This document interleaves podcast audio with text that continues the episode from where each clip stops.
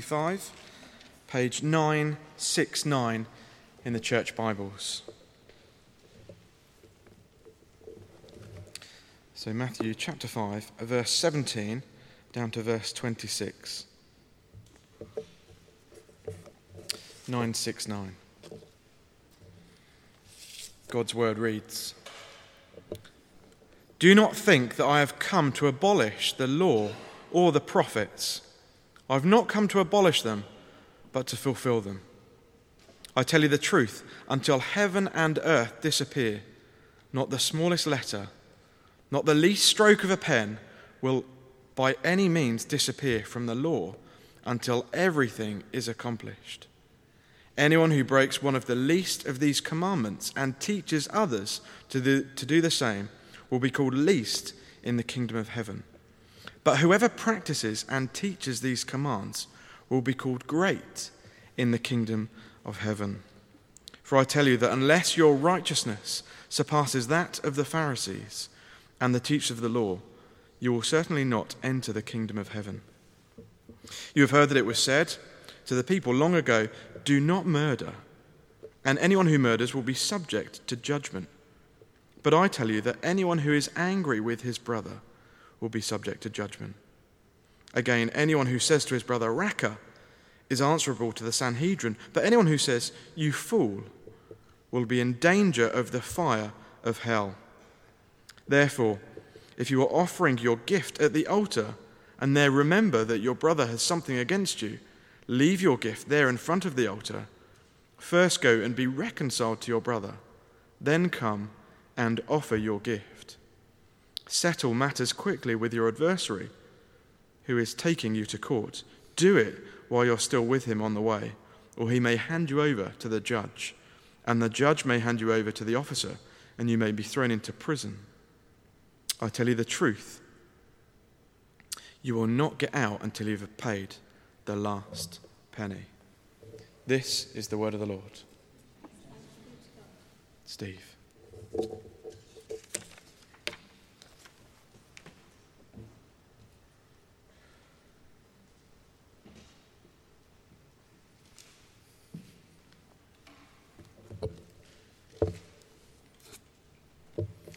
Should we pray? Lord, open my mouth to speak your word. Open our ears to hear it. Open our hearts to receive it. And strengthen our wills to obey it. For Jesus' sake. Amen. We continue the series working through Matthew chapter 5 through 7 on the Sermon on the Mount. And when Jit asked me if I would um, preach um, one of the messages from the Sermon on the Mount, um, I expected that it would be quite challenging. Um, they always say that the preacher preaches first to him or herself, but I hadn't quite realized how challenging it would be. And I think that will become clear as we look through the passage together. It started for me, I think, in one of the verses that Adam just read to us. And it's this verse here in um, chapter 5 and verse 20. And Jesus says this For I tell you that unless your righteousness surpasses that of the Pharisees and the teachers of the law, you will certainly not enter the kingdom of heaven. Now, St. Paul, you may remember, writes to the Galatians and talks about his Jewish heritage. And he said, I'm a Pharisee. I'm born of the tribe of Benjamin, and as concerns the law, faultless. So when Jesus talks here about one of the commandments, thou shalt not kill, shalt not murder, that's fine. I was going to start actually with a straw poll and say, um, hands up. Please don't do this, by the way, but I was going to start with a straw poll and say, hands up, everybody who's committed murder, and expect not to see any hands go up. There are some churches where one or two hands would. There are some churches where one or two hands would. But I expect in our church that no hands would go up. And if I then went on to say, hands up everybody who has ever been angry, I expect all of our hands would go up, mine included. But St. Paul said that in terms of the law, in terms of the Ten Commandments particularly, he was faultless. I looked through the Ten Commandments and I thought, murder? No, I'm okay on that one. Adultery? No, I'm okay on that one. Coveting? Not so sure about that. Bearing false witness, telling lies? It all begins to feel a bit pressing, doesn't it? Now, of course, when we look at what Jesus says here in talking about murder, and goes on to talk about even if you are angry with your brother or sister, where does that place you? I thought this is much, much more challenging than I had thought it would be. Hands up, everybody who thinks Jesus got angry. Well, that's a great relief. That's a start, at least, isn't it? There's something particularly challenging about this passage for us. And I wonder if this rings any bells with you. This is um, a theologian called Frederick Buechner, and he's talking about anger, and he says this Of the seven deadly sins, anger is probably the most fun. To lick your wounds, smack your lips over grievances long past, to roll your tongue over the prospect of bitter confrontations to come, in many ways, it is a feast fit for a king. The chief drawback is that what you are wolfing down is yourself. The skeleton at the feast is you. I wonder if any of that sounds familiar to you. Because there's something about us, isn't there, that likes to nurse anger, to feel justified in doing so.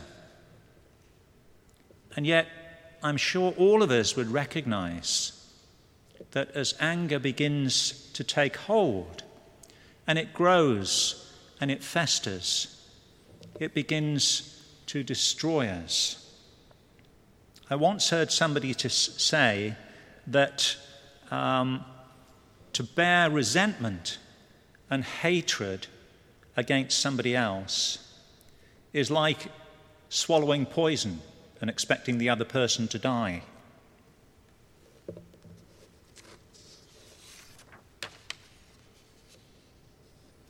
So it's particularly challenging.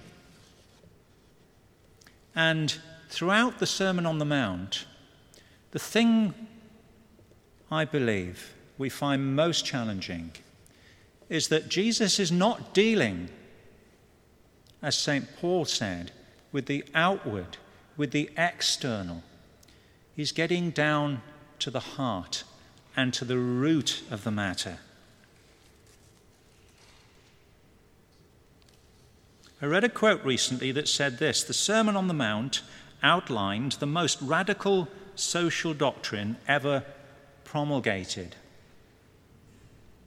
I wonder if you know where the quotation came from. Well, it wasn't the Archbishop of Canterbury, it wasn't the Pope, it wasn't a famous preacher or theologian. It was written in the Sunday Times on the 21st of August this year. So even secular writers, those who may know nothing particularly of the Christian faith, recognize that there's something very fundamental here. There's something that goes right to the root of who we are as human beings.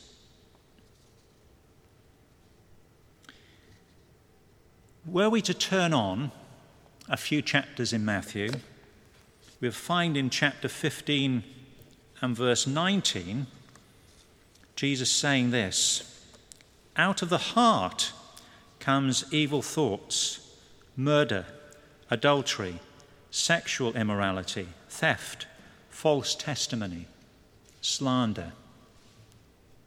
So, what we find Jesus doing in the Sermon on the Mount again and again is going to the heart, is going to the root of the matter, is going to where it all comes from. If you like, he goes upstream to where it all starts from, to where it flows from.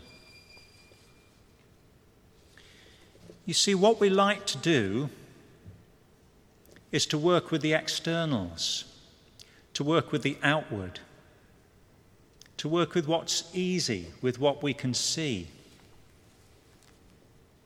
The Pharisees felt that the Ten Commandments and the books of the law were like a sort of highway code. Do this and don't do that, and everything will be all right.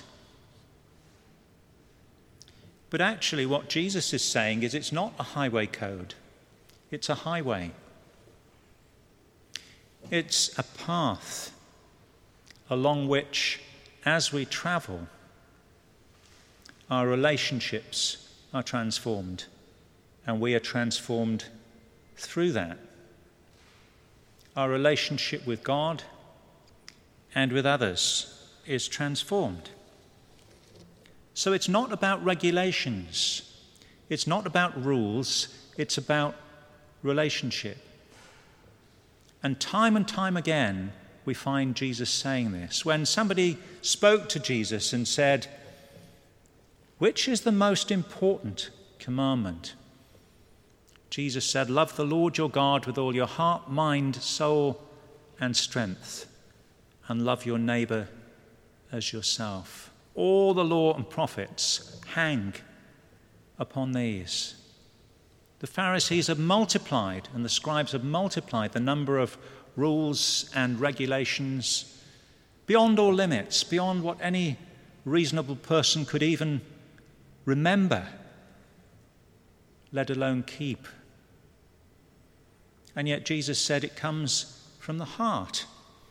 And so when we look at the passage, he's talking here about the external act of murder. In verse 21, you've heard that it was said to people long ago, Do not murder, and anyone who murders will be subject to judgment.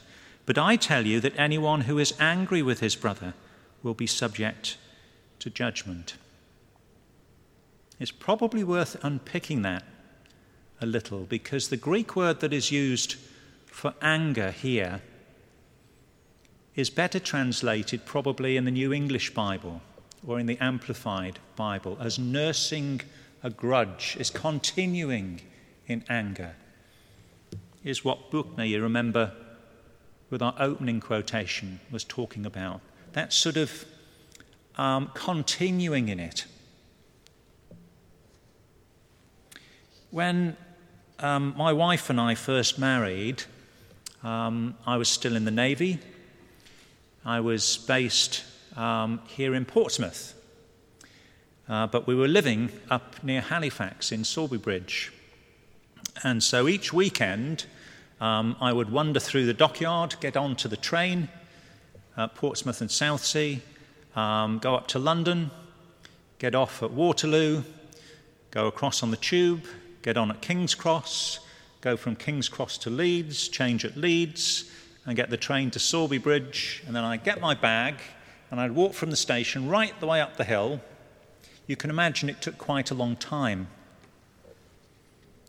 And one particular Friday at the end of the working week, I made the journey and I got to the door and my key was in my bag. I don't know where I'd put it, so I rung the bell, and the door opened.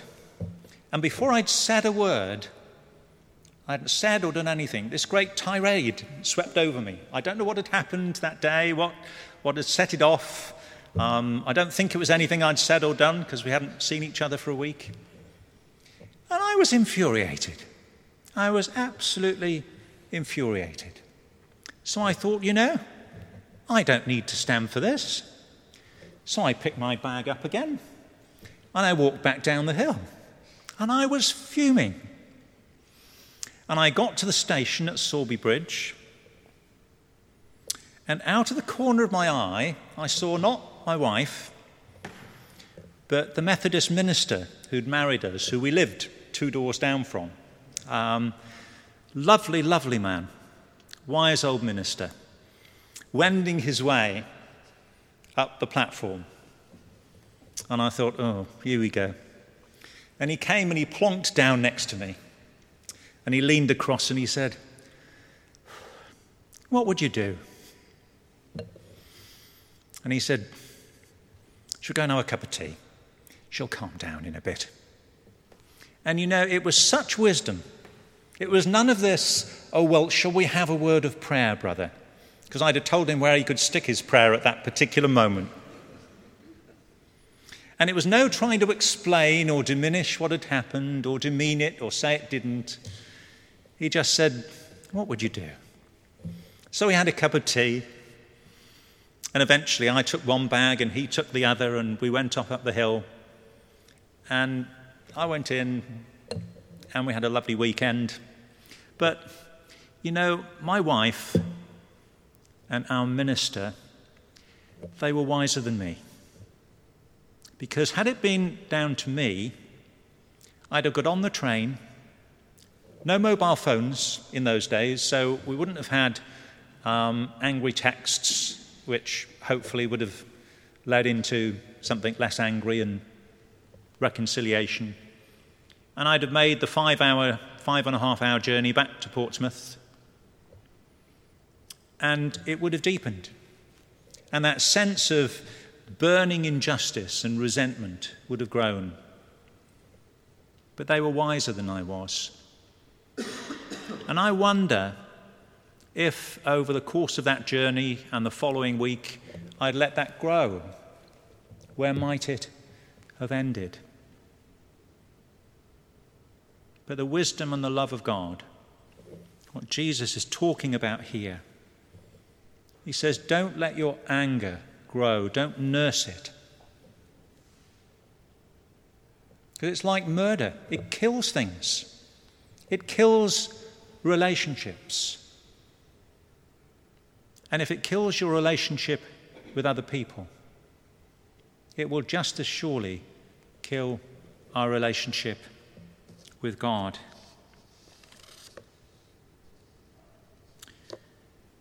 We said at the outset that although all of us would put our hands up to say that we have been angry, we also recognize that Jesus was angry on occasion.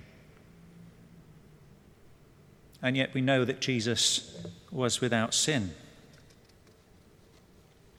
So there is a right anger, and there's a wrong anger. The right anger is in response to things that damage the honour of God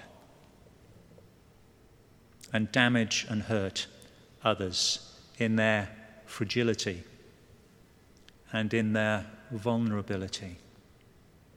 There's a lovely story told about Desmond Tutu, um, who, as Archbishop, somebody said to him in South Africa, Why are you always on your soapbox, angry, declaiming this and declaiming that, and getting involved with politics? Why can't you just stick to peace and love, which is what archbishops are supposed to be about, and keep out of all of this politics?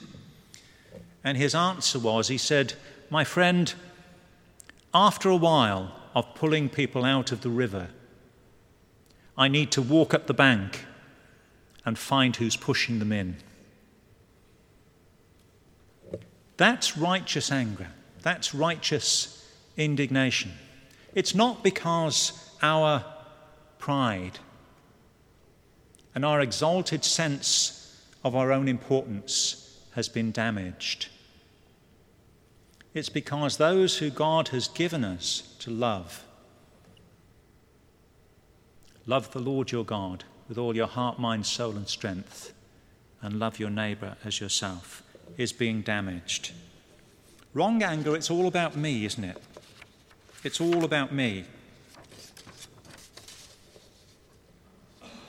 It's about my privileges and my reputation. And it comes not from other people. This is what Jesus teaches. And that's what he's saying in that verse that what is evil comes from within, not from others. There's a story told about um, a monk at the time of the, the Desert Fathers. We're going back probably to around the fourth century, but despite the um, antiquity of the story, I'm sure you recognize what's going on here. It says there was a brother in a monastery who often got angry. So he said within himself, I'll go and live apart, alone, and the fact of having nothing to do with anyone will assuage this passion of mine. So he went away and lived in solitude in a cave. Anyone ever felt that they'd like to do that? Well, here's what happened. Now, one day when he'd filled his jug with water, he put it on the ground and suddenly it fell over. He picked it up, filled it, and it fell over again. Having filled it a third time, he put it down, and it fell over again. He was furious and picked it up and broke it. Coming to his senses, he recognized that he had been deceived by the enemy and said, Since I have been overcome, even after withdrawing into solitude, I will go back to the monastery. For everything, everywhere there is warfare, endurance, and the help of God. I wonder how many times you've either said or heard somebody say, um, I love God. It's other people I can't cope with. Or even, I love God. It's just the church I have difficulty with. You see, Jesus doesn't allow that. It's not an either or, it's a both and. We need to love the Lord our God with all our heart, mind, soul, and strength, not or your neighbour as yourself, but and your neighbour as yourself.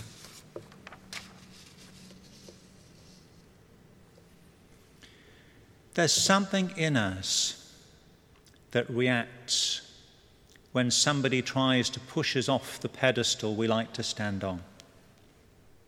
When somebody doesn't give us the respect that we believe is due to us.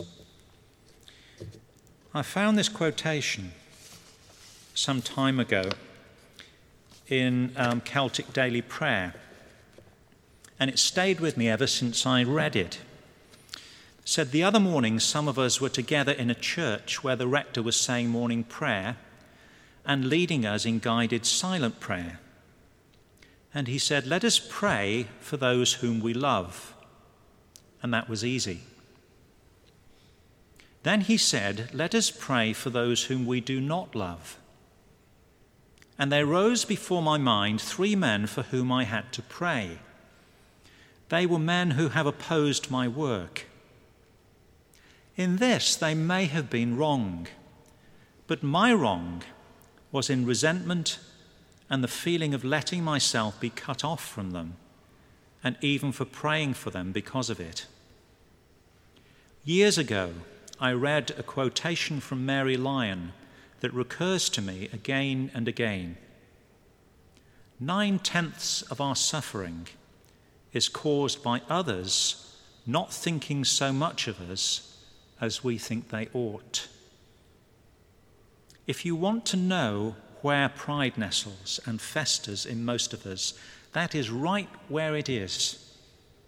And it's not the opposition of others, but our own pride which causes us the deepest hurt. I never read a word that penetrated more deeply into the sin of pride from which all of us suffer, nor one which opens up more surgically our places of unforgiveness. That spoke very deeply to me. I wonder if it speaks to you. One of the things I love about reading what Jesus has said is that Jesus always answers the question, How? Many years ago, I heard Nicky Gumbel um, speaking, and he said a great friend of his, um, the evangelist J. John, was sitting having a cup of coffee with him, and he said, You know, the trouble I have with so many sermons, Nicky, and um, what happens in church. He said, I sit there and I hear people say, You must pray more. And I'm nodding and I think, Yes, but how? And you must read your Bible more. And I'm nodding and I think, Yes, that's great, but how? And you know, you must witness to your faith. And I think, Yes, but how? But Jesus talks about the how in a remarkably practical way. And let's look at that. He says in verse 23 if you are offering your gift at the altar, and there remember that your brother has something against you, leave your gift there in front of the altar. First go and be reconciled to your brother, then come and offer your gift. Have you ever tried to pray or to worship God when your heart is full of anger? Not easy, is it? Because, as John said in one of his epistles, how can we love God who we have not seen if we can't love our brother and sister who we have seen? We keep some of this in the communion service when, before the act of communion, we offer one another a sign of peace. And depending on which church you're in, um, some sort of nod very politely and shake hands. Um, other churches, they'll wander around hugging one another. There are some where people are leaping across the pews to get to one another. But the point of it is that before we make our offering to God, we need to make our peace with our brother and with our sister. I wonder if you recognize in yourself areas of anger that you've nursed over years, a sense of injustice, something that somebody has said or done to you, something that you feel has wounded or damaged you. And you've kept it alive, you've nursed it, and it's begun to put down its roots. Can I plead with you in the name of Christ? tonight to make an act that will move you in the opposite direction. If you've read um, any of Corrie ten Boom's um, work, this may be already familiar to you. Corrie ten Boom is the author of The Hiding Place. And she tells in that book a remarkable story of forgiveness uh, of forgiving a guard from the concentration camp where her sister died. And it's worth reading in full. She says this It was in a church in Munich that I saw him, a balding, heavy set man in a grey overcoat, a brown felt hat clutched between his hands. People were filing out of the basement room where I had just spoken moving along the rows of wooden chairs to the door at the rear. It was 1947, and I had come from Holland to defeated Germany with the message that God forgives. It was the truth they most needed to hear in that bitter, bombed out land, and I gave them my favourite mental picture. Maybe because the sea is never far from a Hollander's mind, I liked to think that that's where forgiven sins were thrown. When we confess our sins, I said, God casts them into the deepest ocean, gone forever. The solemn faces stared back at me, not quite daring to believe. There were never questions after a talk in Germany in 1947. People stood up in silence, in silence collected their wraps, and in silence left the room. And that's when I saw him working his way forward against the others. One moment I saw the overcoat and the brown hat, The next, a blue uniform and swastika. It came back with a rush. The huge room with its harsh overhead lights, the pathetic pile of dresses and shoes in the centre of the floor, the shame of walking naked past this man. I could see my sister's frail form ahead of me, ribs sharp beneath the parchment skin. Betsy, how thin you were. Betsy, her sister, died in that concentration camp. Betsy and I had been arrested for concealing Jews in our home. This man had been a guard at Ravensbrück concentration camp where we were sent. Now he was in front of me, hand thrust out. A fine message, Fraulein. How good it is to know that, as you say, all our sins are at the bottom of the sea. And I, who had spoken so glibly of forgiveness, fumbled in my notebook rather than take his hand. He would not remember me, of course. How could he remember one prisoner among thousands? But I remembered him and the leather crop swinging from his belt. It was the first time since my release that I had been face to face with one of my captors, and my blood froze. You mentioned Ravensbrück in your talk, he was saying. I was a guard in there. No, he did not remember me. But since that time, he went on, I have become a Christian.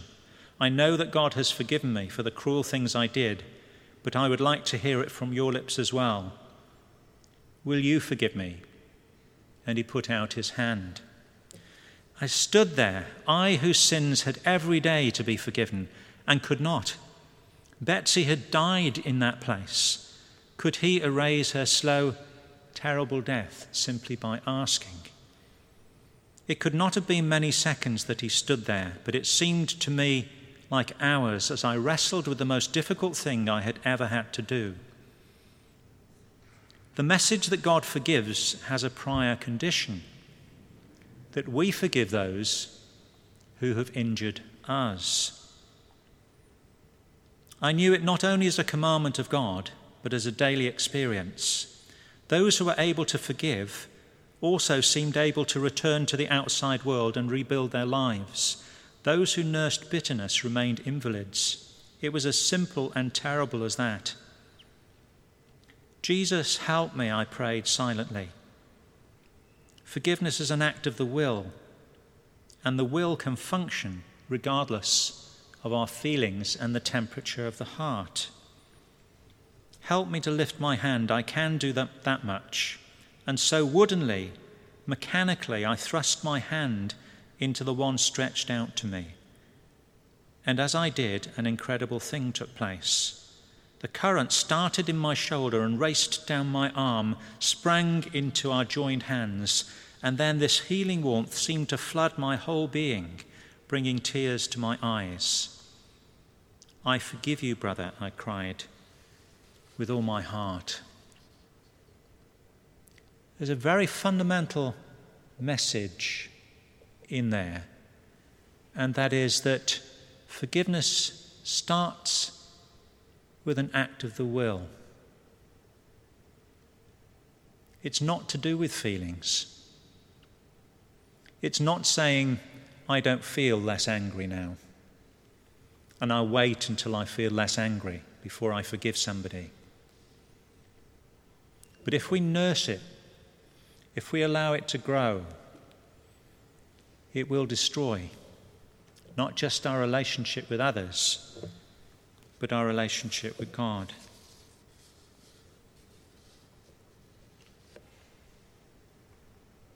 In Ephesians 4:26 we find this. It says be angry but do not sin. Do not let the sun go down on your anger, and so give opportunity to the devil. Yes, there is an anger that is right. And we see it in the life of Jesus himself. As he looked at those who damaged and misrepresented the glory and the honour of God. And as he saw those who, by their actions, damaged and hurt and made more difficult the lives of those who were fragile, and vulnerable. But Jesus didn't stand up for his own rights. He didn't stand up to say, I will not be crucified. I will not be put to this shame and this ignominy. I wanted to just finish with two school mottos. One's from a school in Portsmouth, and one's from a school up in Yorkshire. I believe the first of these has now been changed, which is why I feel free to use it. But the motto is this work hard, be nice, no excuses. Some of you may recognize it. Work hard, be nice, no excuses. It's hard to argue with that, isn't it? As a school motto, you wouldn't say be lazy, um, be horrible to people, and um, you know always make excuses. You wouldn't do that. The other school motto from a school in Yorkshire is this I am third. Third. Who was the third man to land on the moon? Right, who was the first man to land on the moon? Who was the second man to land on the moon? Buzz Aldrin. The third man? You see what I mean? We say, What? Third? I am third? Third is nowhere. I don't want to be third. I want to be first. I want to be at the top. But what the school motto is saying is God first, others second, me third. You see, for all we would say, it's to do with me working hard at obeying the commandments. It's to do with trying to be nice. Nobody can argue that you should not be nice. And no excuses. But where is the grace of God? Where is the right ordering? Because unless we put God first, unless we love others as ourselves, we're not even going to be able to receive and know the love of God and His strength in overcoming these reactions that come up within us. Love the Lord your God with all your heart, mind, soul, and strength. And love your neighbour as yourself. Let's pray.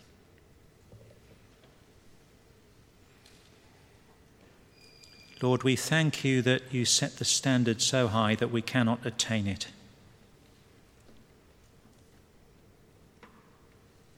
And so, Lord, we need to come to you. And we confess our weakness, our failure, and our sin, knowing that you, a loving God, when we put you in the right place in our lives, will fill us with your Spirit and your grace. And not only forgive us, but raise us to new life.